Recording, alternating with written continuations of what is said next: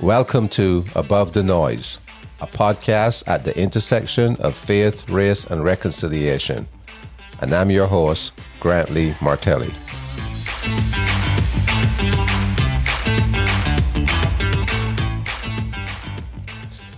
Welcome back to Above the Noise. We've been taking sort of a summer mini hiatus and not publishing as many episodes as I've normally done, but we're going to be getting back into it and I appreciate your support. And I hope you're enjoying your summer and enjoying the good weather, the things going on out there as COVID restrictions are being lifted and people are being able to get back out and do some things that we haven't done for over a year. I hope you're enjoying that little bit of freedom. And to you in countries where there may still be some COVID restrictions uh, lagging behind other parts of the world, I pray that as time comes by that you will also get to see those restrictions lifted, begin to have those freedoms again. Are you in the market for professional audio equipment? Whether it be for your church, your band, your school, a podcast, or a studio, if you are, then check out performanceaudio.com. They sell only the best quality at reasonable prices. Have you noticed that Amazon has started putting warning labels on some of their items to warn the buyer that they may not be authentic? You don't have to worry about that when you go to performanceaudio.com. They only sell the real items and they're qualified to work on everything they sell. Tell them Grantley sent you and ask to speak to Darren or Dan if you have any questions. performanceaudio.com. Today, I want to approach a topic which I've been thinking about for a while. I've milled around, I've written, written many episodes in my mind and on paper and can never seem to get it right. So I'm going to give it a shot today and see how we come out today. The topic on my mind has been Could the Queen be racist? Could the Queen be racist? Where does this come from? On March the 7th, 2021, Oprah Winfrey televised an interview with Meghan Markle and Prince Henry. Anyone who has a difficult time accepting the fact that the racism and corruption of the British monarchy that came into glaring view during that interview has had rose colored and uninformed view of history and the legacies of institutional racism. The monarchy is one of the historic manifestations of institutional and overt racism and classism. Because the whole purpose of the formation of the British Empire, the, the, the monarchs of Europe and other countries have always been for the sole purpose of perpetuating their race, their, their traditions, their culture themselves above other people. And what we see in the British Empire, which was founded upon the principle of what we would call today white supremacy, the proliferation of power, the exploitation of masses for their benefit and their pleasure. And many of the people that they exploited that came under the burden and the hammer of colonialism and imperialism were people of color. Everywhere they went, they spread their exploitation, putting people in bondage, taking resources that were not belong to them, stripping countries of their valuables, returning them to Britain, returning them for the sole purpose of building the wealth of the crown, building the wealth of the monarchy. The monarchs sent their people around the world for one purpose only to build an empire at the expense of other people because they believed that they were a superior race or superior ethnicity and that people, white people, specifically European white people, were entitled to a better life and a higher standard of living than everybody else. They sent their emissaries to invade countries and to exploit in the name of the crown. They caused many tribes and many people, many groups to suffer great losses. And in many cases, some of these groups of people don't even exist today, or even if they exist, they exist in small quantities because of the horrendous and hideous atrocities that were perpetrated upon people in the name of imperialism, in the name of wealth, in the name of profit, in the name of the crown, the kings and the queens of Great Britain. They did this with no apology. They did this with no compunction to negotiate, to purpose, or to compensate anyone outside of their friends and family and their circles. They owned nothing, yet they took everything. They exploited the goodwill of cultures and leaders of countries who welcomed them and took them into their countries in many cases.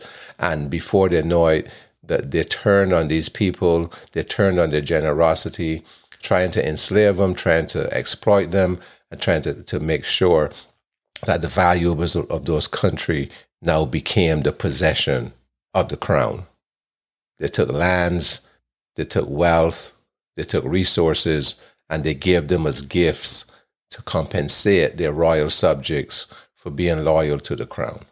When we look at the formation of the Church of England, which is now called the Anglican Church, and we see why it came into existence, we, we, we see that the Church of England came into existence not because of a divine mandate, not the, because of a mandate to spread the gospel, the good news of Jesus Christ around the world, to, to bring salvation and healing to communities. It was established because of an argument between the king and the pope. King Henry VIII was in power and he wanted Pope Clement VII to annul his marriage so that he could divorce his wife and marry someone else in an effort to bring an heir to the throne. And because they had a disagreement, King Henry convinced the British Parliament, the English Parliament, to separate from the Roman Catholic Church and to form a new church under the headship of the king, who became known as the governor of the Church of England. And out of this came what is today the Church of England or the Anglican Church. Now, they did eventually incorporate Luther's theses and some other aspects of, of, of church teaching in order to form a, a religion or in order to form a doctrine. But the purpose of the, the formation of that church was simply for the pleasure of the king and the royal family. And that became a political, social, and just justice arm of the crown. And as they went around the world and they spread Anglicanism around the world, those churches were given land that was taken from other people and resources that was taken from the forced labor of people who were in servitude in order to build those churches, those cathedrals. And the, the power structure within those churches became an extension of the social and political agenda of the crown because the prosperity of the crown meant the prosperity of the church. And within that prosperity came power and prominence. Hence, the success of the religious order was tied to the foot of the throne. When the empire was forced to abolish slavery, the monarchy paid reparations to plantation owners and mine owners and other members of their friends and family because these people were able to go back to England and convince the English Parliament that the freedom of slaves, people of color, equated to the loss of labor, and that loss of free labor equated to the loss of income and potential earnings in the future. And because that decision was made, they were now entitled to be reimbursed for their financial loss.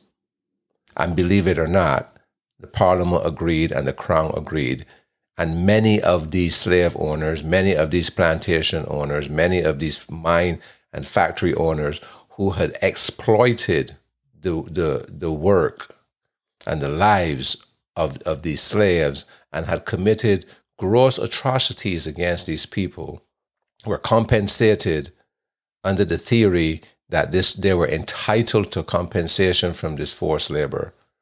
What happened to the slaves? The slaves were not compensated They were told that they were free. They were told that they could go, but they were given no resources. They had no homes. They had no place to live.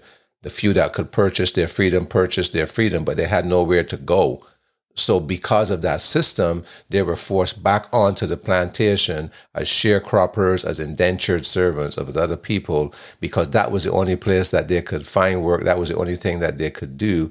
And hence, the, the plantation owners, after being reimbursed for what they considered to be a loss, again benefited from that labor because they allowed the slaves and the and the, the people to come back to live on the plantation, this time as free people but to work for meager wages, live in horrendous conditions, to still be exploited and still not be allowed to have their freedom totally and, and benefited again at the expense and the exploitation of the very people who were supposed to be free.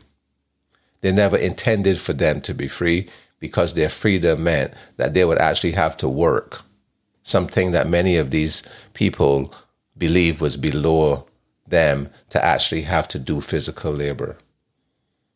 And there are still places in the world you can go today where you can find remnants of this system, remnants of the plantocracy system, remnants of the crown lands and the the the the the, the family plantations that still exist today, and the crown continues to benefit from all the ill-gotten resources that were accumulated over the years over the decades. The monarchy has done this without remorse and left clear documentation to show their arrogance and their privilege that allowed them to do these things without any recompense.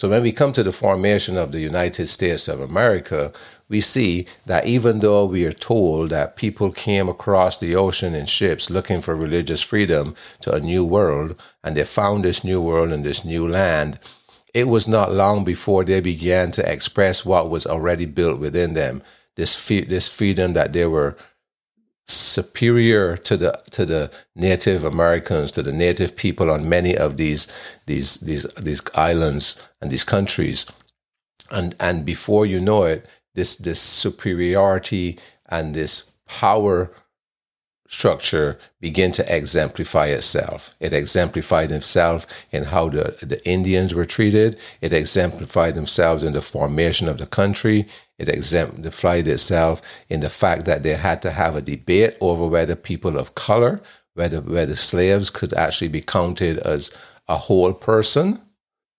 And they, they agreed that as that a slave could not, a former slave, a black person, could not be counted as a, a whole person.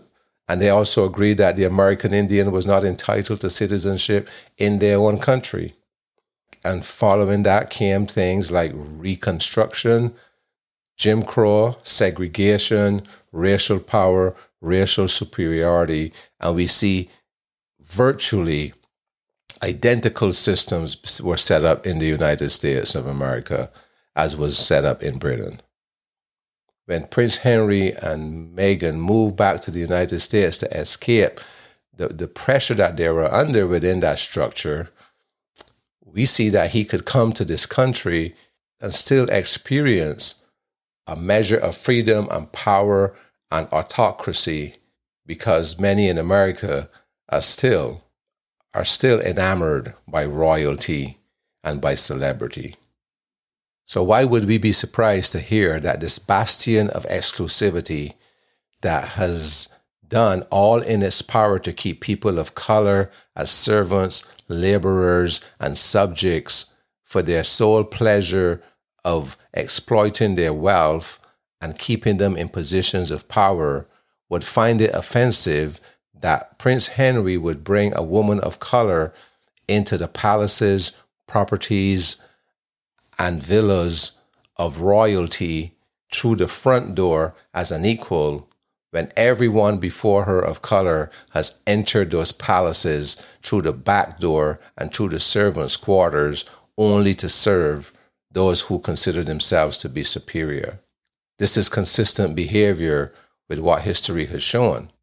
And when we see that there's even efforts to, to express this upon the children, an unborn child would be cast away, saying that they are not entitled to an inheritance because people have wondered what color they were going to be, is consistent with this transfer of racism from the womb to the grave of those who they consider to be unworthy. So there's no question that what happens in the monarchy is happening at the behest of those who enable the monarchy. If the queen is the queen, and if she is the queen over her kingdom, if she is the queen over her subjects, if she's if she is that has that title and that power, if she is the governess of the Church of England, how hard is it to believe that everything that happens within the, val- the walls of Buckingham Palace and within the House of Windsor is happening at the behest of the one who has the power to ensure that nothing happens unless she authorizes it to happen. This program seeks to help us with knowledge and stories of real experiences to have intelligent and substantive conversations with each other about the topics of racism, equity, justice, and faith without degrading into name calling. Please let me know if this is working at Above the Noise 24 at gmail.com. Above the Noise 24 at gmail.com. And thank you for listening.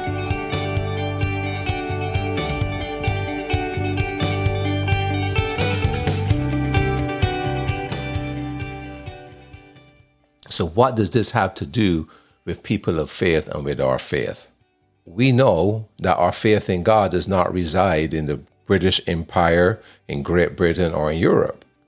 However, we have to realize that much of the history of the church, much of the history of modern day uh, Judeo Christian traditions and, and structures has come through this history of where influence and power has contaminated the biblical story and the message of the gospel. We have to realize that our faith, as strong or as weak as it may be, has been influenced by the history that I have recited.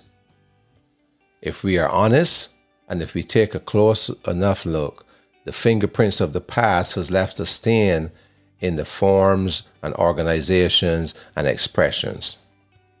We have to be intentional about living and practicing our faith above the flawed legacies of religious establishment that has allowed power and privilege to invade the purity of our faith. Our God does not take pleasure in or gain from the exploitation of others. We have a faith that does not gain strength from chariots and horses, swords and shields, mansions and lands, titles or potentates. Those who are Christ followers can embrace Jesus' teaching that anyone who desires to be great among us should become the servant of all. That we should love God with all our heart, soul, our minds, and love our neighbors of ourselves. We can embrace Jesus' teaching that we are our brother's keepers and that freedom and justice should be available to everyone. Our faith must embrace the fact that there is no superiority of one person to another, and that no matter where we've come from what our heritage, our color, our language, our status in life, we are not deserving of blessing, prosperity, or access or pleasure at the expense of another person. Therefore, we can say with confidence that we do not bow to a pope, we do not bow to a supreme governor or governess of the Church of England, to no archbishop or bishop, priest or presbyter, pastor or imam, rabbi or religious leader because we find no hope or power or stature in their patronage. Our call is to embrace our world, to embrace our neighbors and be agents of reconciliation. Reconciliation to me is striving to restore broken relationships, both spiritual and physical relationships. We cannot talk about restoring, being reconciled to God and have broken relationships with our neighbors. They are tied together. Justice is the application of grace and mercy on behalf of another person or group of people. It is never establishing or defending structures of oppression, segregation, self righteousness, or subjugation.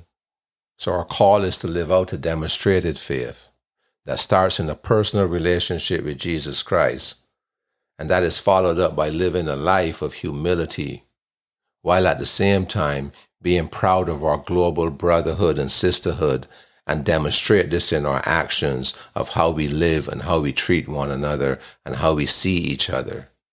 We need to become agents of grace and mercy so that we are systematically and intentionally attacking the pillars of racism and institutionalization that may be operating at the expense of other people. So, the reason that I have brought this to you today, the topic is inviting and curious. However, within that structure, within the interview, within what has followed since then, it has been a clear example of how people can begin to act according to their tradition, their upbringing, and what they consider to be their normal without realizing the harm and the hurt they may be expressing upon other people.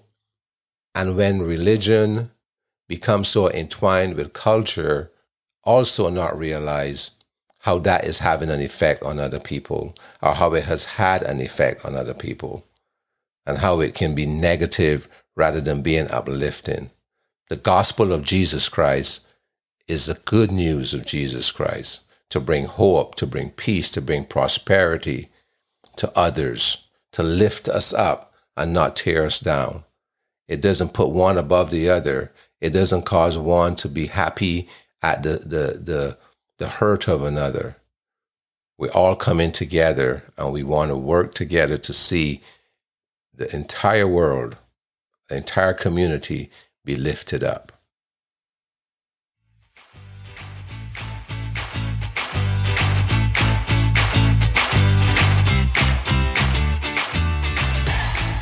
Above the Noise can be heard on Apple Podcasts and all major podcast hosting sites. Please subscribe and leave us a review. I just found out that Above the Noise is ranked 165th in its category of podcasts. And you know what will help us rise higher? It's your reviews. If you set, leave a review in the podcast site where you're listening to this broadcast right now, that will help us to continue to rise. And I appreciate your support. You can also find us on Facebook and Instagram or send us an email at above the noise 24 above the noise 24 at gmail.com.